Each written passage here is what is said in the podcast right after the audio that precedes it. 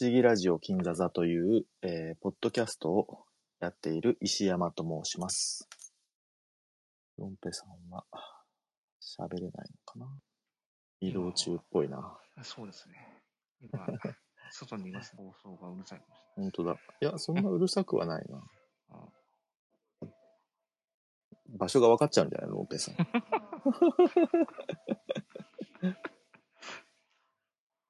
今、あれですよ。ディストピアっぽい映画見てきましたよ。あ、そうなんだ。後で教えてください。こんばんは。こんばんは、ゆうさんどうもです。ディストピアって、うん。未来世紀ブラジルまさにまさに。おうちょっと思ったけど、こう、近未来を描いた作品で、ディストピアじゃないのって多分ほぼないんじゃないかなと思って。ょなるほど。そう、そういう意味で言うと、やっぱ、オールユーニードイズキルみたいなのも入ります？まあ確かにそうですね。あの、ディストピア感をどこまで出してるかは、それぞれの作品によると思うけど、はい。大体未来を描いてて、そんなに明るく自由にみんなが過ごしてる世界って描かれないんですよね。うんそうするともう映画が成立しない感じもします。あの、映画にしなくてよくないみたいになっちゃうから。なりますよね。うんだから確絶対ほぼディストピアものになるんだろうなとは思いますけどね。かに。うんうんううんん。ただまあ、狭い意味で言うと、本当は、なんか管理されてる感じの、自由がない感じの。世界観を描いたものはディストピアのド直球なんじゃないかなと思いますけど。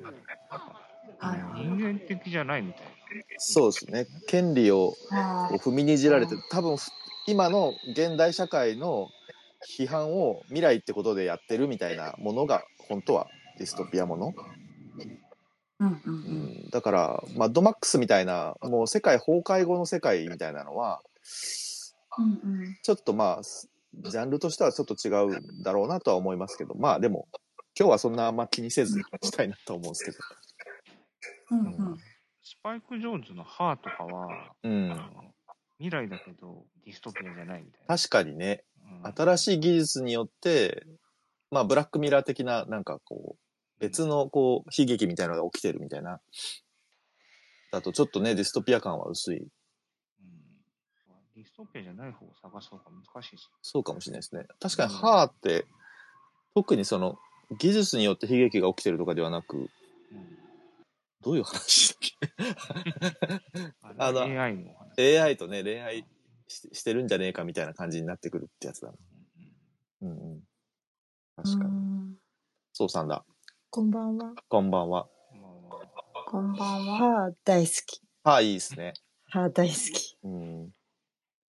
でもディストピアがわからなくて。調べた、調べたんですよね。はいはいはい。そしたら、ごめんなさい、ゆうさん話そうとしたら大丈夫かな。えっと、プラ、大丈夫プ。ラットフォームが出てきて、うん。え、プラットフォーム？映画ね？はい。私、それを見たときにすごい衝撃的で、確かに。それ、それかと思って。あ、あと、あとなんだっけな。クリス・プラットはいはい。の、トゥモロー、え？なんだっけ？なちょっと待ってトゥモローウォーカーね。トゥモローウォー、あ、そうそう、それも出てきたんですけど、それもなんですかね。トゥモローウォーって僕見たことないな。僕ら、あの、ディギンアマゾンプライムでやりましへえ。た。アマプラオリジナルです。そう。あの、トゥモローワールドもトゥありますよ、ね。モローワールドはディストピアですね。完全なる。そうですよね。生殖機能が人間から失われてっていう感じですよね。名作です。うん。名作ですね。うん。おトゥモえ、あと、ローウォー。うんうん。猿の惑星ってどうな？猿の惑星も、あの、ディストピアだと思います。あ表現が独特なだけで。うんうんうんうん。意外と、なんか、通ってないようで通ってるのかなそうそう、そういう思いますよ。うん。よいしょ。ロンペさん、家帰んないでなんか公園にいてもらっていいですか？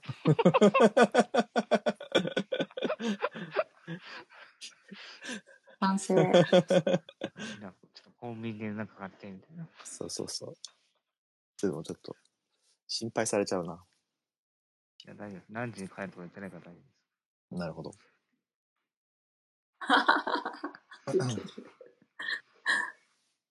あ、なんすけさんもあ、喋れるこんばんはです。どうもです、どうもです。こんばんはどうもこんばんは。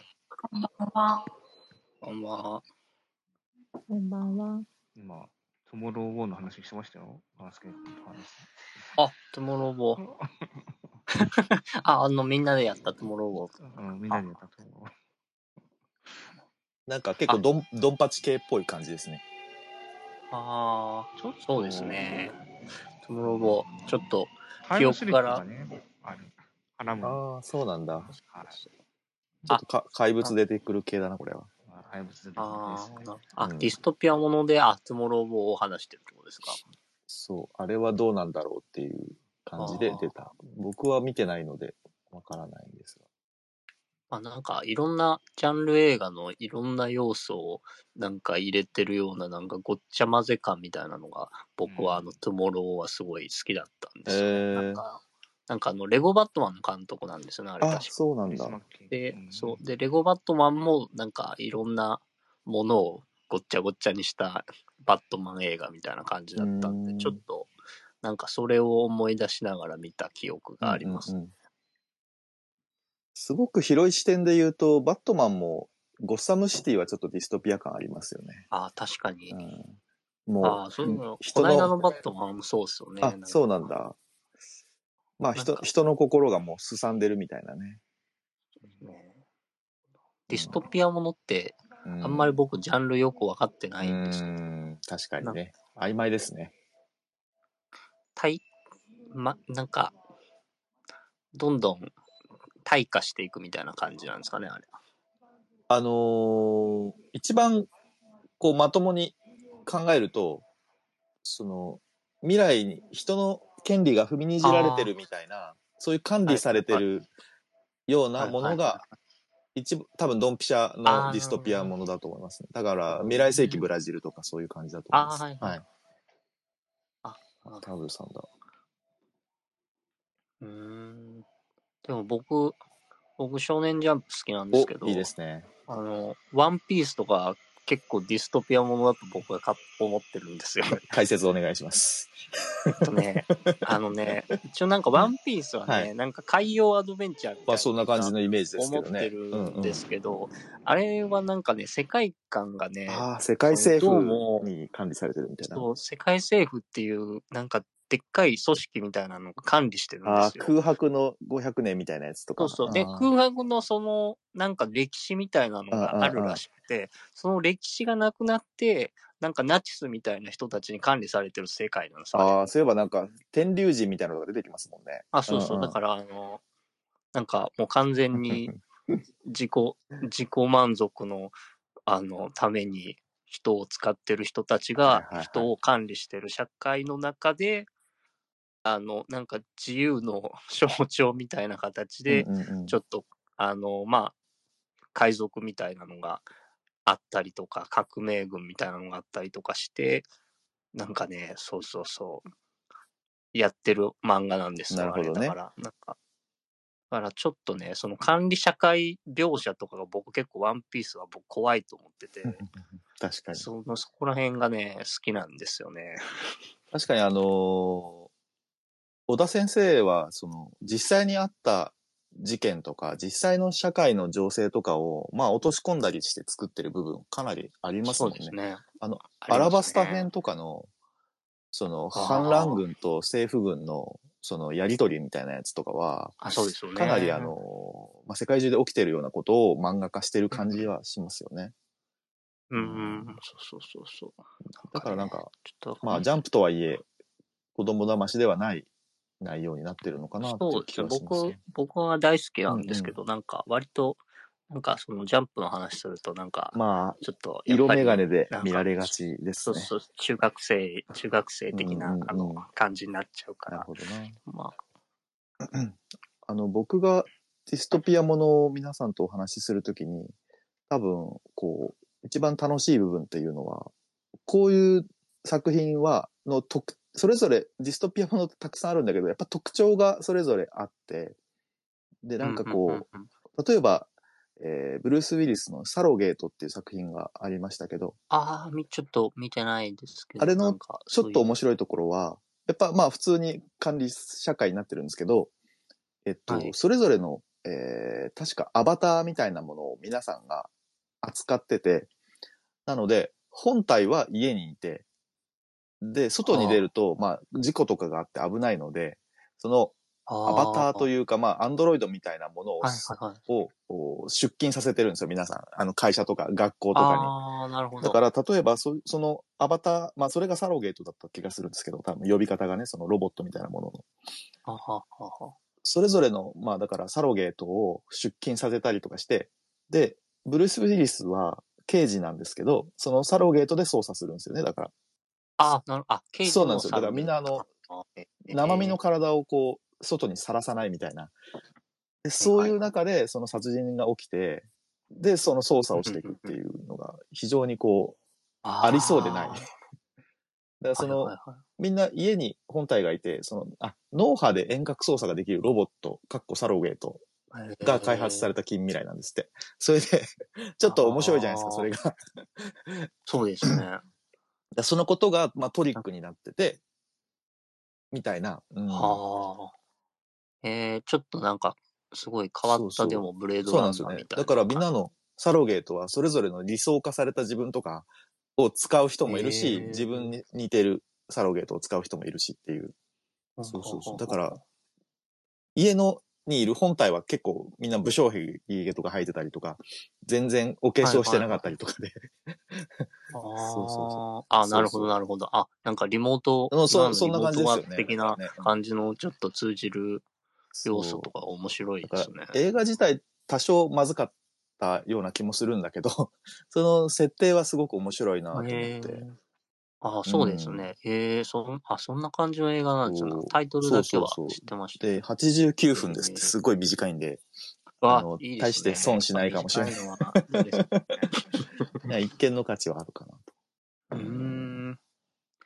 えーでもなんか今お話聞いててもやっぱちょっとその未来そうがあんまり便利になったけど、あんまり人の心が豊かじゃそう、ないみたいなまさに多分そう、そトピアもれですよね、のきっとね。みたいなうん感じですよね。だから、なんだなんかでもいろいろある、そう言うとなんかいろいろ。ありそうですよね。まあでも、ブレードランナーも今ちょっと出しましたけど、ブレードランナーとか。ディストピアですし、なんか、使い、すごい未来なのに古びてるみたいな感じですね。あれはなんかやっぱ、その、まあよく僕も話してますけど、あの、きサイバーパンクの世界観の中で、その探偵が、あの、操作するっていうのがやっぱ面白いなと思ってて。で、決してその、キラキラした未来じゃなくて、酸性雨が降ってて、ん。そうっすね。そうっすね。建物も増改築を繰り返してて、新しい建物じゃなくて、うん。まあ、あの、その中で、その、金持ちの建物、タイレル社だけすごい近未来みたいな、ピラミッドみたいなビルだったりとかするのも面白いんですけど、なんか、それ以外はみんななんかこう、ゴテゴテと後から付け足したみたいな空論城みたいなところに住んでて、はいはいはいはいはい。そういうところがすごく面白いなと思いました。うんそうですよね。なんか、その辺がやっぱちょっと、なんていうんですかね、ちょっとアジアンテイストみたいな感じでしたよね。あの、あの、無国籍になっていくっていうことですよね、あれね。そうそうこそう国同士の、あの、特徴がなくなって全部が混じり合っていく感じとか。んそうですよね、なんか。うなんかね、よく見てるとあれ、なんかビニール傘を差しててみんなが、多分酸性雨を避けるためにねその絵の部分が蛍光に光ってるみたいなのを使ってたりするんですよね。そういうのね、だから、み近未来の映画作るのってやっぱ想像力なんですよね。だからこう、どんな未来になるんだろうってことをみんなで一生懸命考えて、それを再現するんだけど、まあ昔の映画ってそれがこう拙かったりとかして、それがこう、味わいというか、こうか、はいはい可愛い部分でもあったりとかして。うんなんか、そういうのも楽しみの一つですよね。あの、近未来の映画を見るあ、うん確かに。だから、そのアイディア、それぞれの作品に、こう、いい部分がすごくあって。ああ、なるほど。なんかあるかな。そう。あの、小説はすごくディストピアものは早くて、ああ、はいはいはい。僕がそのディストピアを思うときに3作品、あの、その基礎になってるものがあって、あの、ロシアの、ソビエトですね、まだね。あの、ザミャーチンっていう人の、1920年の本で、あの、我らっていう本があるんですけど、もう、ものすごく先進的で、あの、それぞれの人がみんな番号で呼ばれてると。はあはあはあで、恩人っていう人が支配してるんですよ、この 世界では。怖いです。怖いでしょ恩。で、確 全部ね家がね、ガラス製で、で、盗聴器が仕掛けられてて、人ええで、空にはこう、監視用のドローンみたいなのが飛んでるんですよ。はいはいはい。だからプライバシーが一切ない世界になってて、はいはいはいはい。でもみんなそれをこう受け入れてて、あの、これが理想の世界なんだっていう感じで、こうみんな命令された通りの仕事をしてると。うん、で、うん、こう、夫婦の営みみたいなのも全部監視されてて、で、その営み用の相手っていうのを当てがわれるんですよ、政府に。ああ。お恩人が支配する政府によって。なんだけど、主人公が、その503って人なんですけど、これがある女性に出会って、その330っていう女性に出会って、でこの女性がどうも国家転覆を企んでるっていうことに気がついて、で、自分、分もそれにのめり込んでいくっていう話で。そう。まあ、ソビエトの話なんで、まあ、これは明らかにその、共産主義はい、を、はい。まあ、暗に批判してる作品だって言われてて。これが1920年だから、相当早いなと。うんはあ、すごいですね。そう。だからこれ聞くと、あの、ジョージ・オーウェルの1984年っていう小説が、えっ、と、まあ、すごく有名で、これが1949年なんで、それより30年も前に描いてる。ん。えー1932年、その、ジョージ・オーウェルとの間にイギリスの、あの、ハクスリーっていう人が、素晴らしい新世界っていう小説を描いてて、これもとっても面白くって、これはね、すごいい。皮肉なんですよね。あの、キリスト教に代わって、えっと、フォードっていう車の会社あるじゃないですか。あの、はいはいはい自動車王フォードが神様として崇められてる世界なんですよ。あ、すごい。なんか、そうそうそうそあれみたい。う。それで、あの、キリスト教の人ってこう十字を切るじゃないですか。で、その代わりに、あの、フォードって T 型フォードっていう車が一番有名なんですけど、で胸で T を切るっていう。でも、そのその発想はでももうもう完全そうっすよ V8 とあんまね。りだから、うん、だからそういう、今、みんなが知ってるものも、実は、こう、原点があるなっていう気はするね。えーえーえ、それは、え、イギリス？これはイギリスの、えーおあ話ですね。あ、車の、なんか、あだから多分、車の方が、車の会社が神様。そうそうそう、危機感をだから感じたんでしょうね、きっとね。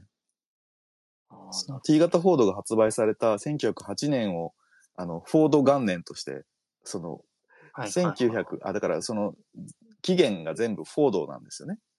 フォード、フォード632年の話なんですよ。ああ、なるほど。そうそうそう。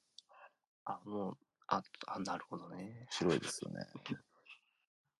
なんかそういう、いろいろこう、当時あの、JP モルガンっていうあの、経済ですごく、大きな、えー家柄のモルガンとか、そういうなんかあの、あとレーニンとかも、全部ね、名前がね、その、使われてて、うんすごい皮肉たくさん入ってるやつ。ああ、うんなるほどね。ああ、なるほど。マルクスとかそうそうそうシェイクスピアとかも結構、あの、パロディになってて、ああ、非常に面白いんで。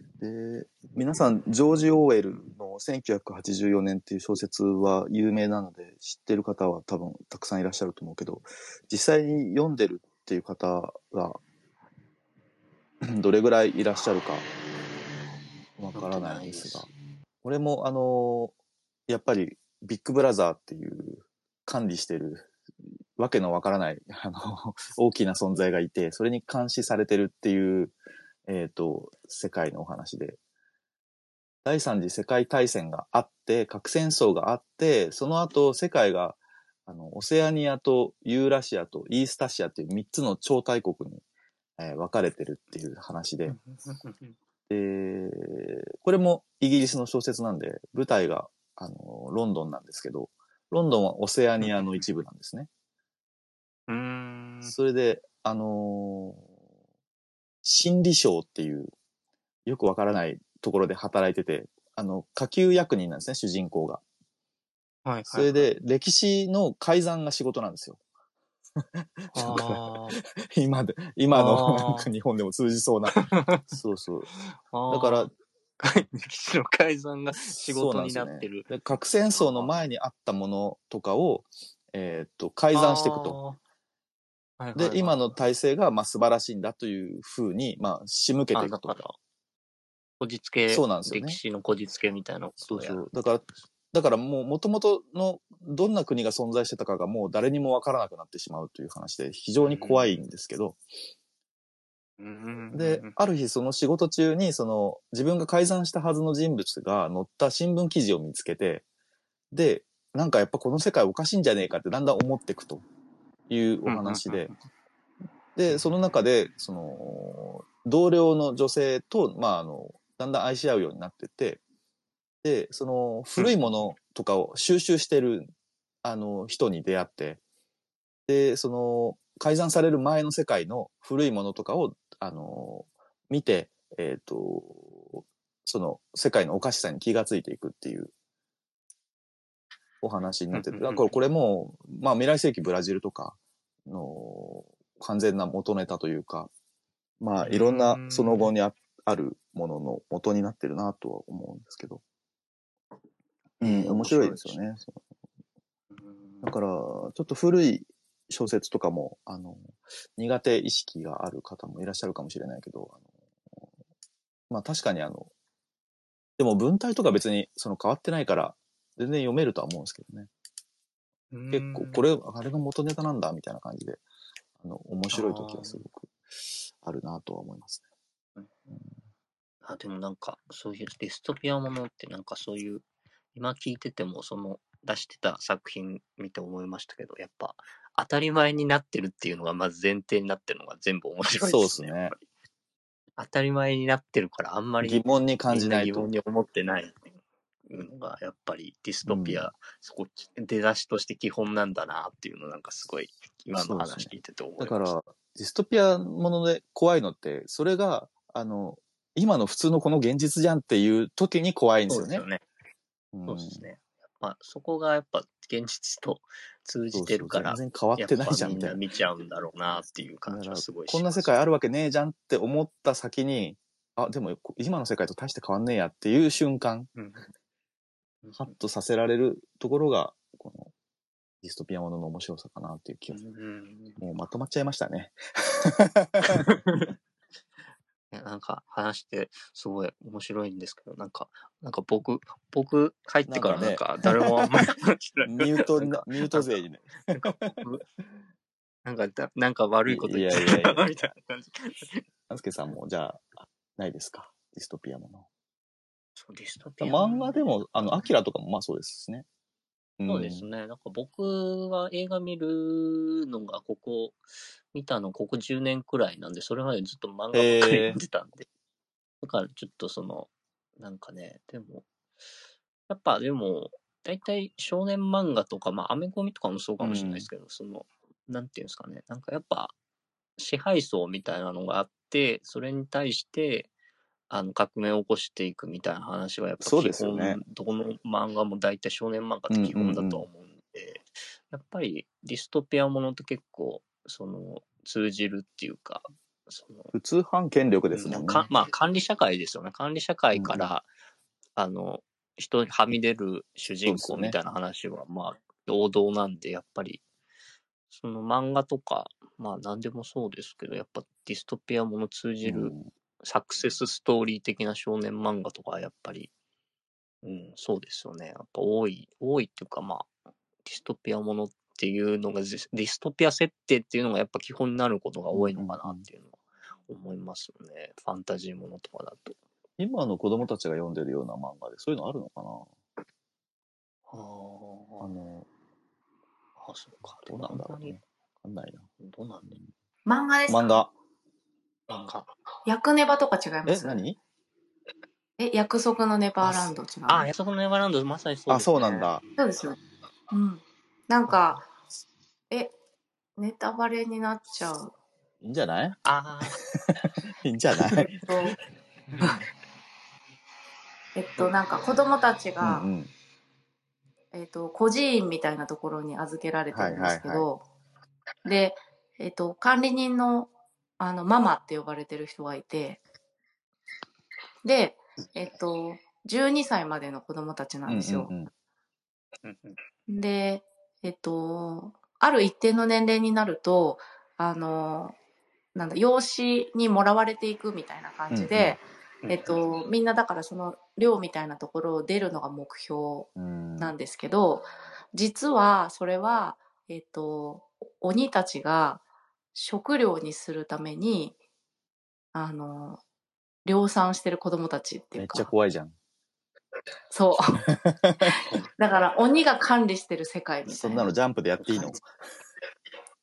めっちゃ超人気で、へーその映画、実写映画もうん。されたし、ネットフリックスでアニメも見れます。もうあの、和夫石黒の私を話さないでみたいな話だね。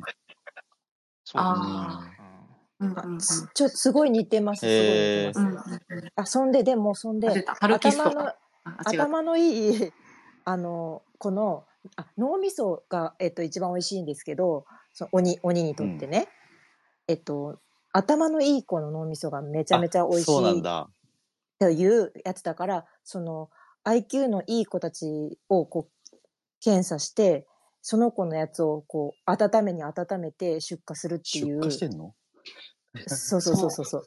農場なんですよね。だからそうそうそうそ。そうだからその、極上の 3S ランクみたいな、なんかそうランク付けがされてて、え超優秀な子たちがこう3人いて、その子たちがその全員で脱獄しようみたいなーのを企てて、っていう話。その、だから、脱獄、超優秀、うんはい。超優秀がゆえに、やっぱり、その、自我が目覚めた瞬間に、あの、やっぱり動、もう、ここ、ここやばいっていうのに気づくのがもうすごいんですよ。そうそうそうそうそそううそうそうだよそう。すげえな、これ。で面ここや。ばくて、この他にもっと違う世界があるんじゃないかっていうのを、に気づいて、どうやっていくかっていう。しかも、さ、さらに逃げるときに鬼からも逃げなきゃいけないっていう、もうなんかこう、四方八方塞がりなのに頑張って子供たちがやっていくっていうのがめちゃめちゃ面白くて。もう終わってるんですか、これ？終わってます。漫画終わってますね。終わってます。20、20巻ぐらいあるっけ？うんあ多分、うん。ジャンプの中では短いうん感じ、あの読みやすいうん方えー、量だとジャ思う。ンプでそんなのやってんだ。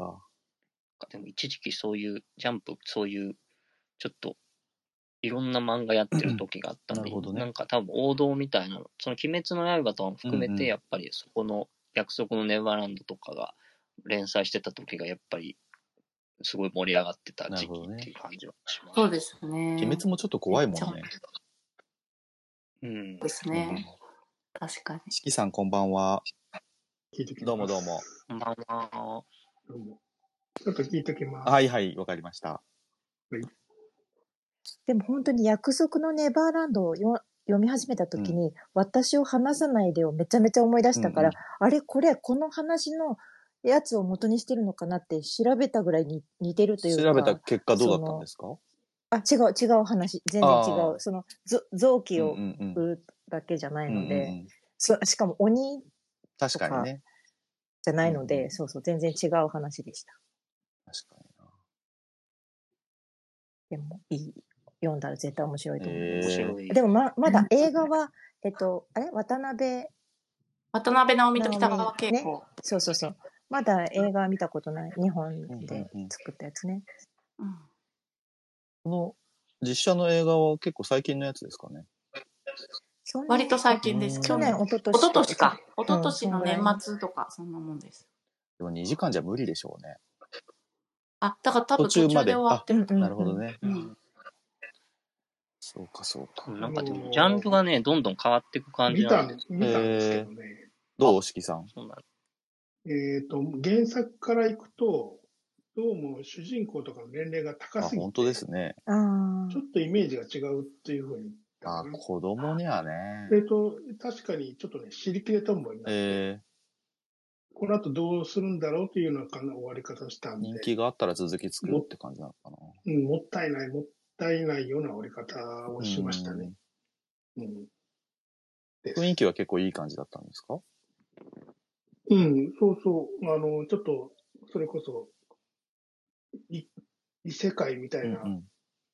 うん、あの、なんていうんですかね。その、囲まれた世界のいい中で。生きている、あの、生活していうんうるちっちゃい男の子、女の子みたいなとこがあったんだけども、そっから、こう、その主人公というか、さっき言ってた、その出ていくっていうところがちょっと、なんか、あの、もう一つ欲しい感じだ。生活とし、ううんん、映画としてというか、ストーリーとしては今一つやったかうんうんうんうんなという感じは。で、その出てきた鬼みたいなのが、やっぱりどうしても、あの、作り物みたいに見えてしまうので、あ。うん。うんそこがちょっと厳しかったかなという印象でしたね。アニメもなってるんでしょ？これ多分。うん、何アニメは良さそうですね、うんなんかね。そういう意味で言うと。原作のイメージ損なわない感じで。はい。ネットで検索しても、鬼のビジュアルが一切出てこないな。どんなんだったろう。読んだ方が良さそうだな。ああ、確かに。ちょっとビジュアル、そうですね。面白い、これは読もううん。おすすめですね。ですね。なんかその MCU とかでも、あの、こう訓練するとこのシーンとか結構燃えそうる、ね燃えるじゃないですか。なんかそういう感じで、その子供たちを、えっと、その年いったその頭のいい子たちが遊ばせながら訓練させるとことかがあって、めちゃめちゃいいんですよね。そういえばこれ特殊能力的なものはあるんですか？頭いいだけ？そう。え ー勝てないでしょ、鬼に。いやーそこはめちゃめちゃ頭いいですよ。めちゃめちゃ頭いい。にいいんだ。そう。先読みの力がすごいなるほど。そうじゃあ、鬼も美味しく食べようと思って頭良くしすぎた感じなんだね。ああ、そうそうそうそう、それもあると思いますね。そういや、ディスストピアものそそうさんはといえば何かないですか？トゥエルブモンキーズはいや、どうディストピアでしょうね、あれは。なんか、あれ？それってタイムリープ？タイムリープでしタイたよね。ムリープであ。り、そう、それでなんかその私タイムリープがこの前、それ違うってなっちゃったからね。タイムリープを勉強しなきゃってなって、マなくていい。あの後。一人でタイムリープ勉強会を始めたんですよ。勉強家だな。それで、12モンキーズをちゃんと見見直して、あ、そしたらもうこれも切ないやつだなと思って、なんか面白かったですけどね。あの未来を、あの、テリー・ギリアムの描く未来は本当絶望というか、すごいディストピア感あって。あの、未来世紀ブラジルも、もう、ものすごいディストピアですよね。うん。確かに未来の話多いですね。そうですね。ゼロの未来もそうだったけど。うん。すごい、でも本とかもいっぱい読まれてるんですね。石山さん。うーん。いや、賢じゃないんだけど、まあ、好きこそものの上手なれというやつで。ちょっと意味が違う気がするけど。いや、いいと思います。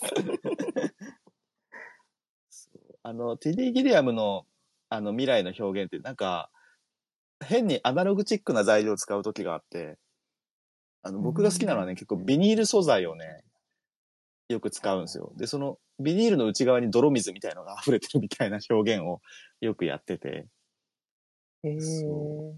特にあの、まあ、未来世紀ブラジルなんですけど、あうん。の、12モンキーズ見た時も、だいぶ、あの、未来世紀ブラジルよりはだいぶ年数が経ってる。あの、当時は僕はあの、最新の、まあ、最新というか、あの、公開された時に見た時は、未だにこんな、あの、レトロな未来感、やっぱり好きなんだな、みたいなのですごい感動したんですけど、うん。あの、ビニール素材がね、すごい使われてて、面白いんですよ、それが。そうそう。ちゃんとみ、もう一回見てそんな何度も見る映画じゃないと。でも、デレブ・モンキーズ見たとき、ブラッド・ピットすげえなって思ったんですよね。あ、思いました。すごい。精神病院の感じ、精神病を持ってるんだけど、実はまともだったんだけど、やっぱりちょっとやばいみたいなうん感じとかすごいなと思って。そうか。そうあ、あと、え、が、ご、ゴシカ、ガタカ、あ、ガタカもね、ガタカ大好きね。僕も大好きガタカ。あれもそうですよね。あれも、あの、完全にそういう世界ですよね。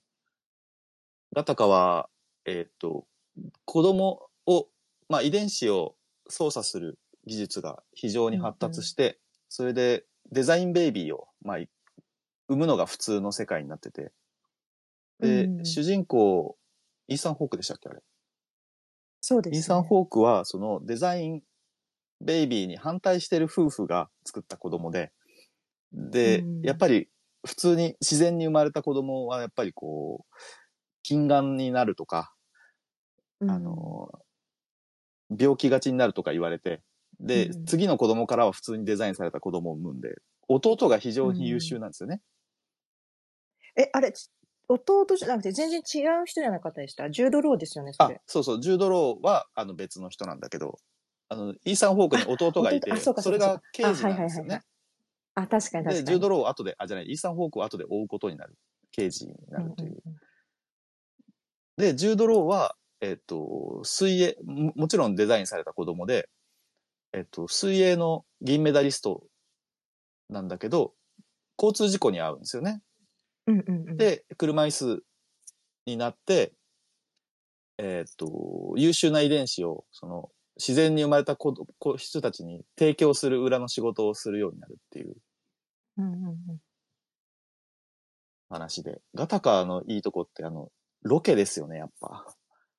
あの、フランク・ロイド・ライトの建築のあところでロケしてて、それがあ、ああ、なるほど。近未来なんだけど、その、モダニズム建築の中で撮影することによって、すごい未来に見えるっていう。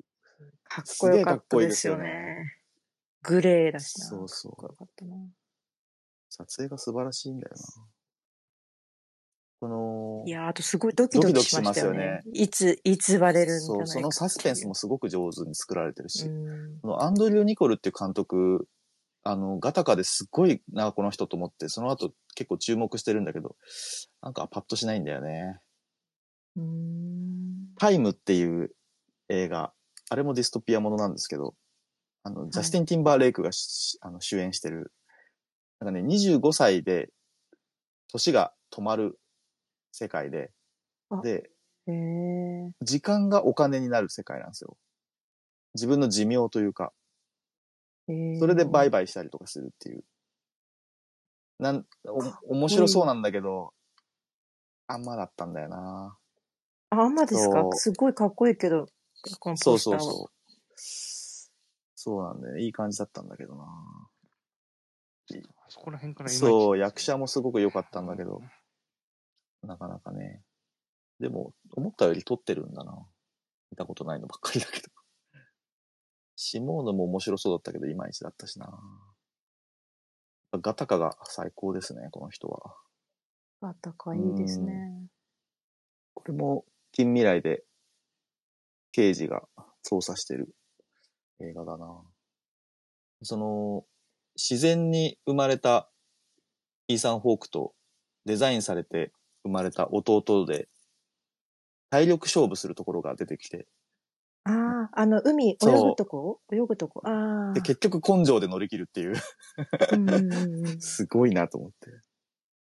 確かうんや、もう全体的にドキドキした。あの、毛とか反りますよね。そう。あの、冒頭のタイトルバックが、その、イーサン・フォークが毎日やってる、その、自分の DNA を残さないようにする処理を残さなね、いように。うんするところをスーパークローズアップで撮ってるんだけど、それがめちゃめちゃかっこいいんですよね。ああ。水色な感じで。そう、これ音楽マイケル・ナイマンで僕サントラも買ったんだけど、サントラも結構いいんですよね。マイケル・ナイマンって最近見ないな。AI とかもそうなんだ。アイロボットとか。ロボット系も結構多いです。うん。AI も面白いけど、うん。AI もめっちゃディストピアものですよね。けど AI はやっぱりキューブリックが撮ろうとしてたんだけど、撮る前に亡くなってしまって、大親友のスピルバーグが撮影したんだけど、やっぱりキューブリックで見たかったなという気持ちは。あ、私これ見てみたいんですけど、これ面白いですか？ファンタスティックプラネッあト。あのー非常に人を選びます。あ、あとこれ見る手段があんまないんじゃないですか？ユーネク？あるの？ユーネク？かなあるんだ。あ、本当だ。ユーネクで見れる。すごい。普通にプアマプラにもあるな。えー、あのーとっても変わってるんで、んこれディストピアですか？これね、ストーリーが明確にわかんないから、ディストピアじゃなくてこれ別の宇宙の話だから、どうだろうか。そうなんだ。どうだろう。でも、すごい社会批判みたいなのはあると思うから、ある意味ではそうなのかもしれないな。あと私が見たいのは、時計仕掛けの、それは見てくださいよ。これディストこれはピアですかディストピア、完全なる。ディストピアもんってなかなか、あの、笑いというか、うん。あの、ガタカもそうだし、AI もそうだし、ユーモアがないん確かにね。余裕がないのかも。うん。なんかシリアスという確かになシニカルというか。うん。コメディとた相性がだ悪いか、時計仕掛けのオレンジはもう、なんていうか、もうそれをギャグに、ギャグにというか、確かにね。笑いにしてる。あの、だから管理がひどすぎるとう、ん、それはユーモアに見えるかもしれないですね。そうそうそう。で、主人公たちも、俺、時計仕掛けのオレンジの主人公たちももう、自分、自ら笑おうとしてる部分が、それがあの、ちゃんと出てるとこはあって、ただ他の映画はいろいろ考えたら確かにガタカそうだし、エナジーブレードランナーもそうだし、うん2046もそうだし、笑わないですよね、中では笑わないですよね。それが滑稽に見えるっていうのはあるとは思うけど。うん、そうそうそう。うん26しょ6世紀少年とか、あれはギャグですね、確かに。あれはギャグ、あれはギャグ、あれはもともとギャグ映画でも強烈な、あれディストピアですよね。あの、まあ一番怖い映画ですよ、あれ。うん あの、ば、バカ、バカになっちゃうっていう。でも、実際、今なってますよね。あの、少子化が進んで、、あの、インテリは子供作んなくて、あの、まあ、あんまりあれですけど、あの、ボンボン作ってる人はボンボン作ってるしっていうね。実際に言うと、大学に、大学にお金をかけなかけずに、とりあえずうん目の前の、あの、儲かる話しか、ね。国自体も、うんしてないっていうのは、ちょっと笑えるといえば笑える、笑えないといえば笑えない。笑えないところが、ディストピア的なところがあるけど。うん確かに。あのー不思議惑星金座座という映画がありまして、あれもディストピアながらギャグをやっていると言えるかもしれない。あれ？ディストピアなんですうか？ーん、まあ、体制批判でしょ、あれ。でも違うね。確かに。あれ、他の、あれ？ってあの当時の現代劇他の星行ってるしな。未来じゃないしなっていう。あ、そそういえば、あれ、今年、ネットフリックスで配信した、ジャンピエール・ジュネの映画は、あ、あれでしたよ。ディスト、ディストピアっぽい映画でしたよ。ロボット管理みたいはいはいはいはい。な。なん最近見か、てないな。それこそ、ラブデスのシーズン2かなんかで家電が反乱するみたいな話。へえ面白い。それに似た話うんですよ。うんうん。このビッグバグってやつ。ああ、あそうです。それは、なんかロボット、へえ。お手伝いロボットが氾濫する。ちょっとアドバードっぽいな、それも。あと、THX1138 も、めちゃめちゃ管理されてて、滑稽に見える本当。はいつなんですかね。あれは未来ですよね。なんか、それこそ昔のやつって結構追いついちゃってうんうんますよねうん。時代がなんか。明治は、明治されてはなかった気がするけなんか、今日、パージの5ど。作目見たんパーですけど。ジね。あれの1作目の舞台が2022年。へえ。越しちゃった。そんなに昔の映画じゃないの。う割と超えやすい。あに2013年の映画だから10年後ぐらいを描いたそっかそっか。追いつくや。やね、それはね。うん、パージは、そういう法律はできなかったですね。ねうん、無理でしょ。あ、それ今日見てきたんですか？今日はね、パージの5作フ目。ォーエバーパージ？そうですね。ええー、パージ5作目面白かったですか？まあまあ、まあまあ良かったですけど、パージが止まらないっていう。ー、パージが止まらないんだ。あ、パージの日が気終わってもになってたんですよね。パージの日が終わっても、いや、それやばいじゃん。もうただの、ただのやばい、それもう完全に、ただのやばい世界。あれ1日だけっていうのがミソだった気が12する。時間、本当は12時間なんですけど、だから、あれ？なんか、音鳴っても止まんねえぞ、みたいなね。フランク・グリロ出るんですか？いや、出なかったっす、あもう違う人たちの話？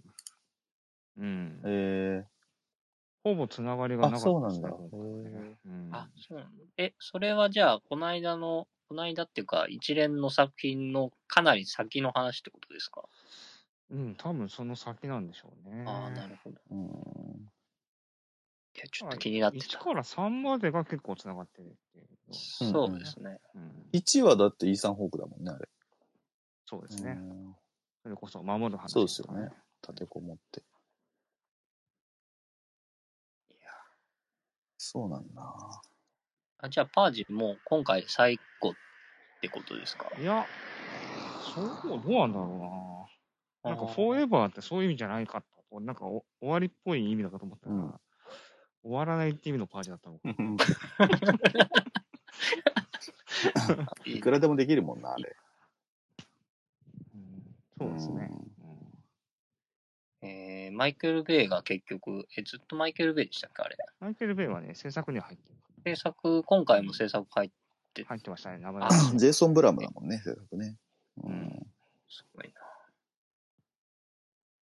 な。あ、でもなんか、あの、ディストピアでお笑いがあるやつっていうので、うんうんウォーリーとかウォーリーもそうですね。結構コメディ、コメディあり、ディストピアって感じじゃないですか。アニメはそうか、やりやすいかもうんウォーリーのあの未来人たちの姿が結構今、もう割と現実になってますしね。いやー、あれ笑えない、あれ笑えないよね。面白い、面白いですけど、うん笑えないです。紙一重だよなまあ、あんま言うとネタバレになっちゃうけど。うん、まあ、ニューヨーク1997とか、あターミネーターとか。ーあ、ターミネーター、そうですね。な。ターミネーターでもディストピア。アが舞舞台台はね、あの、現、現代だからっ。ていうのが面白いですね。そうそうそう。でも、ターミネーターのこと考えるときって、あの、まあ、サラ・コナーとかが、うん、逃げてるとことかもそうなんだけど、その未来の方の、スカイネットに支配されてる未来がどうなってんだろうっていうの方が僕はすごいた興味があるから、なんか、あ、4、4じゃないですか。読んで、読んで、ね。そっちが舞台なの ?4 見てないんだよな。あ見てないです見てないですじゃあ4ですよ。いや、4はずっとそ そっちなんだ。まあでも、確かにそれはそれでどうなんだみたいなのはね。うんあでも、クリスチャン・ベールとか頑張って。へえ。うんそうね、クリスチャン・ベルと、アバターの人だっサム・ワーシントン。うんあ、ブライス・ダウス・ハハワードが。キャスト割と豪華なんですよね。あのうんこのアントン・イルジェンってあの亡くなっちゃった人だ。そうですね。んあの適度にサプライズもあるし。あそうなんだ。なかなか。いい何のシーンかわわかりました。あ、ほんと豪華ですね。ヘレナ・ボタム・カーターとかも出てるし。監督マック・ジーなんだ。全然覚えてないな。そう、まその前に3見ないと。あ。3見なくてもあそうですよ。3もね、いいですけどね。3もね、悪くはないですよえーなんか3みんなも、すごい文句が出るけど。ジョン・コナー的にはもう、だからディストピアみたいな感じですよね、3は。そこやっぱ2で、あの、未来が閉じちゃったからっていうので、うんうんその、ちょっともう、ジョン・コナーが、廃れ切ってるっていう感じが、なかなか。すごいいいんですよね。